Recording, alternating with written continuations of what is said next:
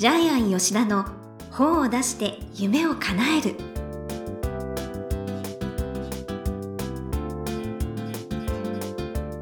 こんにちは、倉島真帆です。ジャイアン吉田の本を出して夢を叶える。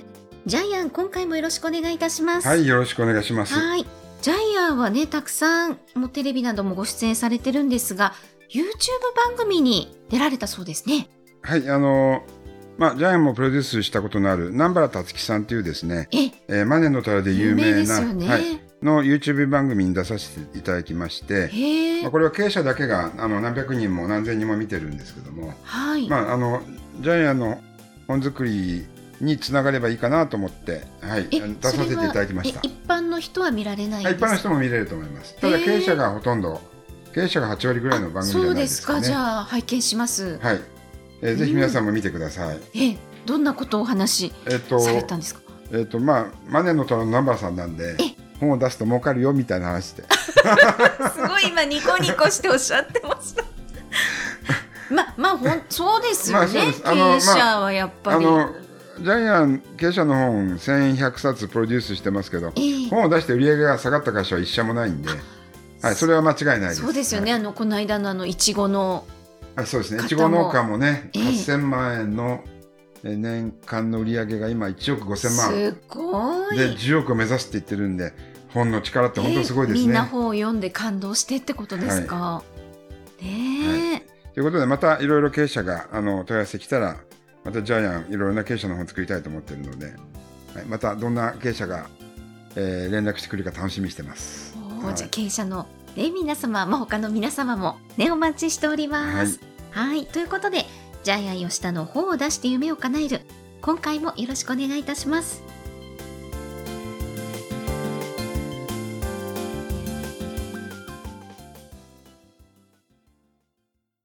続いては、いい本を読みましょうのコーナーです。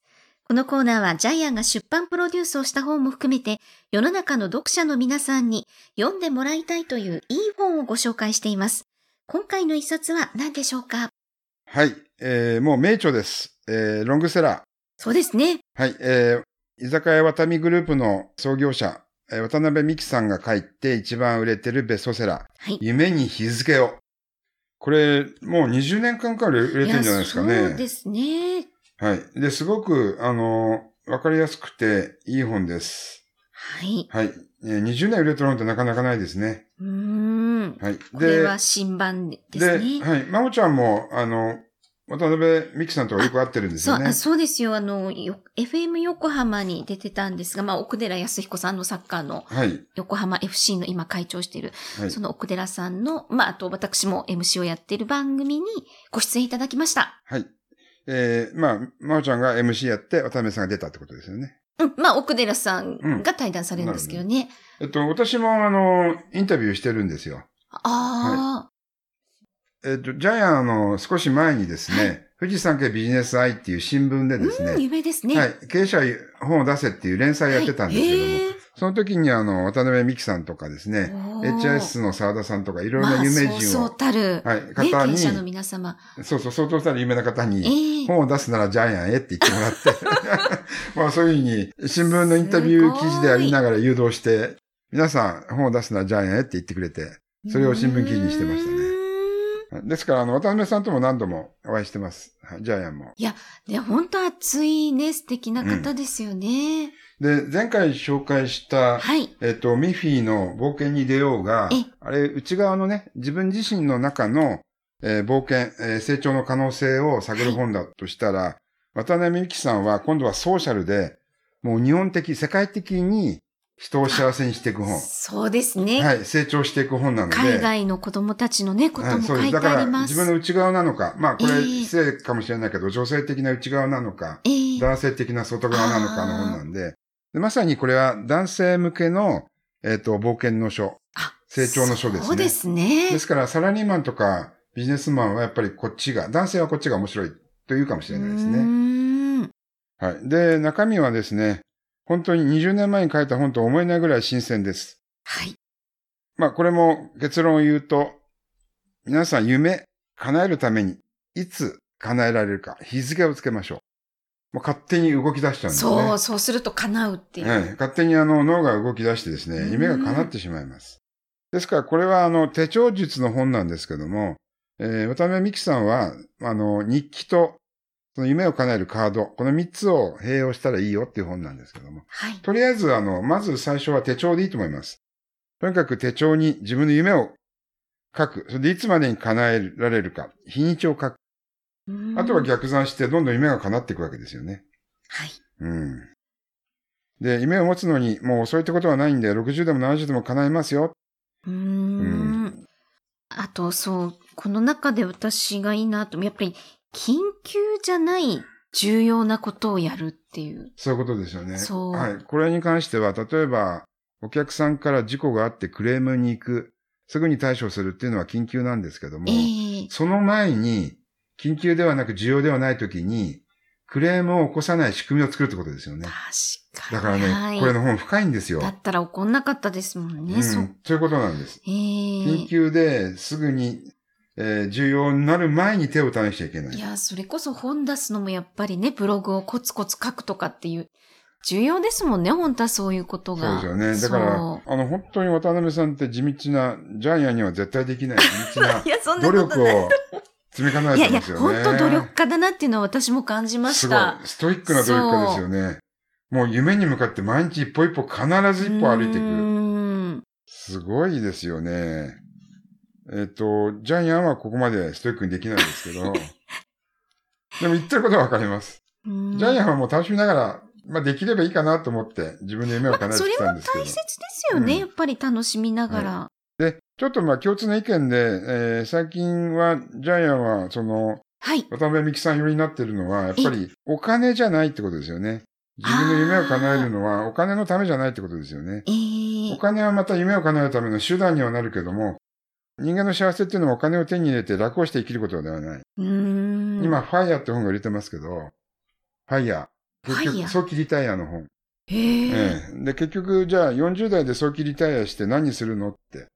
やっぱり、そこで労働がなくなったら、結局、誰かのために何かをやることっていうのが働くってことなんで、はい。それがなくなったら、人間として私は生きてる意味もなくなるんじゃないかと思っているんですけども、FIRE みたいなことはこの本には20年前の本だから書かれてないんだけども、はい。そこの部分ですよね。人は何のために生きるのかっていう、その部分で、20年前に書かれた本としては、かなり本質的な部分をついてると思います。うん。いや、そうですよね。あと、ここですよね。63ページの6本の柱で理想の人生をイメージする。仕事だけじゃなくて家庭、教養、財産、趣味、健康。これを自分の言葉で書き出すんですよね。そう。この6本の柱も新しいですよね。はい。今、この6本の柱のうち4本だけを取り出して書いてる著者の方もいっぱいいるんで、この6本はいいですよね。はい。うん。いや、本当にね、仕事だけじゃなくてね、家庭も重要だし。うん。渡辺さん的には健康もね、やっぱり何か夢を成し得るために健康が必要なんで、健康は目的じゃないって言ってますよね。はい。うん。いいこと言ってますよね。そう。あとはですね、169ページの夢はカラーでイメージしようっていう、なんかカラーできないのは白黒だったりなんかするとまだちょっとイメージしきれてないっていう。そうですね。そうかと思って。だから、要するにカラーじゃないってことはイメージがボケてるってことですよね。白黒で、昔の、白黒テレビみたいな感じですよね。そうそう、グレーにね、見えてしまう。うん、だからね、当たりないんだっていうのは、ここ本当わかりやすかったですね。うん、まあ、とにかく、彼は書き出してますよね。そこが偉いですよね。書き出すことがまず第一歩ですよね。やっぱり成功する方はね、こういうことちゃんとやってるんだなっていうのを改めてで感じましたし、まあ誰もが成功者になれますよね、そういう意味では。ジャイアンが一番面白かったのはですね、45ページ、あなたの人生を1円玉に例えた話。はい。皆さん83歳まで生きるとしたら、毎日1円玉貯金したら、83歳まで生きて、いくら貯まると思いますか？ちょっと怖い話ですけど、たったの3万枚ですよね。1円玉3万個があなたの人生です。で、この1円玉の中に、金の一円玉が、金色の一円玉が一枚だけ混じってるんです。はい。それが落ちてきたら、あなたのは終わり人生、死。これ怖いけど当たり前ですよね。いつ落ちてくるかわからない。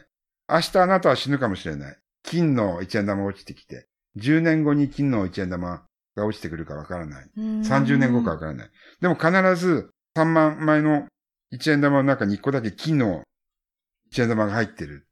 これ、身につまされますよね。はい。はい。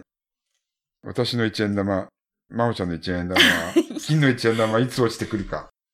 で、わからない。いや、ほんとね、時間は有限であるっていう。だから、その、金の一円玉が落ちてくる前に、やるべきことはやろうっていう話ですね。はい。深いです、この本は。ね、もうほんと一日一日大切に、そして日付をつけていきたいですね。はい。はい。では、このコーナーで最後に伺っている、願目は何でしょうか？はい。夢は二度叶う。渡辺美樹さんも本の中で言ってるんですけども、もう、ジャイアンはやっぱりノートに夢を書き出した瞬間に、右脳がもう叶えてると思います。潜在意識を司る右脳がもう叶えてると思います。ジャイアンの場合は赤字で書きます。ここそうですよね。言ってましたよね、はい、ここにも、はい、大事なことは全部赤字で書いてあるんですけど。赤い太ペンでですね、いつも書かれてて、はい、なんか、右脳が活性化する。右脳が意識します。はい。扁桃核っていう、はい。海馬の奥にある潜在意識を司る脳が、赤ペンで書くと、それを現実のものとして受け止めてしまう。青じゃなくて赤がいいんですか？赤です、はい。そして、二度目のチャンス、夢が叶うチャンスは、チャレンジしていってまた叶える。だから頭の中で一回夢が叶って、そして、現実の世界の中でまた夢が叶う。これも本当に渡辺さんの言ってることとジャイアンがやってることって全く同じなので、はい。これをですね、夢は二度叶うっていうのを、人生の願目にしたいと思います。確かにそうですよね。本の中でも何度もイメージするっていうのが書いてありますしね。はい。なのでね、やっていきましょう。ということで、いい本を読みましょうのコーナー。今回は、夢に日付を、渡辺美樹さんの一冊をご紹介しました。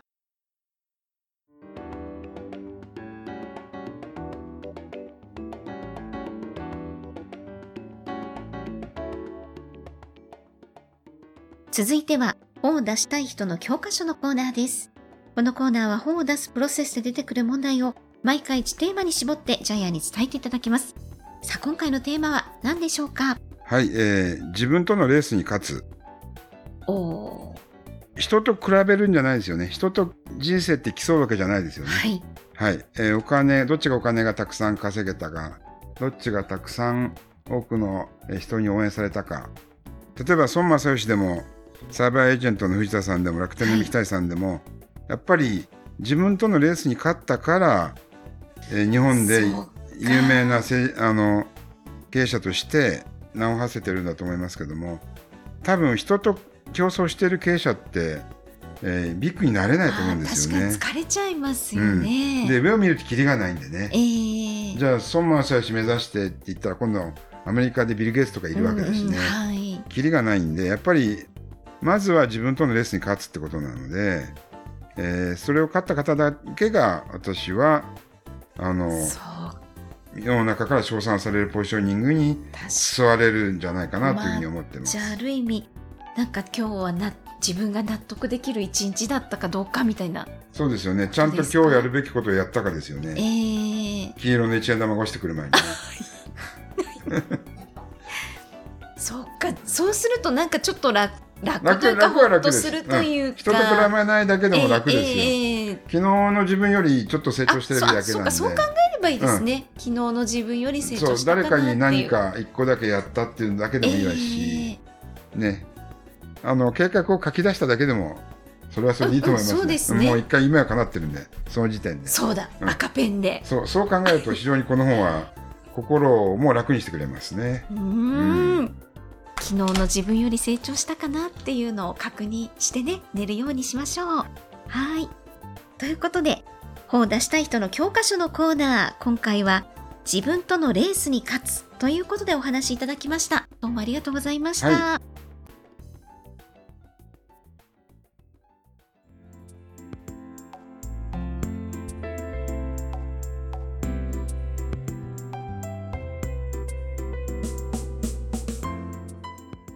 ジャイアン吉田の本を出して夢を叶える、いかがでしたでしょうか。この番組ではジャイアンへの質問もお待ちしています。例えば出版に関する質問など何でも結構です。天才工場のホームページをチェックしてみてください。またこの番組で質問を採用された方には抽選でジャイアンのサイン入りの本をプレゼントいたします。それではジャイアン、今週もどうもありがとうございました。はい、ぜひ皆さんも自分とのレースに勝ってですね、はい、本を出してください。はい、はい、出す前にいつ出すか日付を書いてください。決めましょう。はい。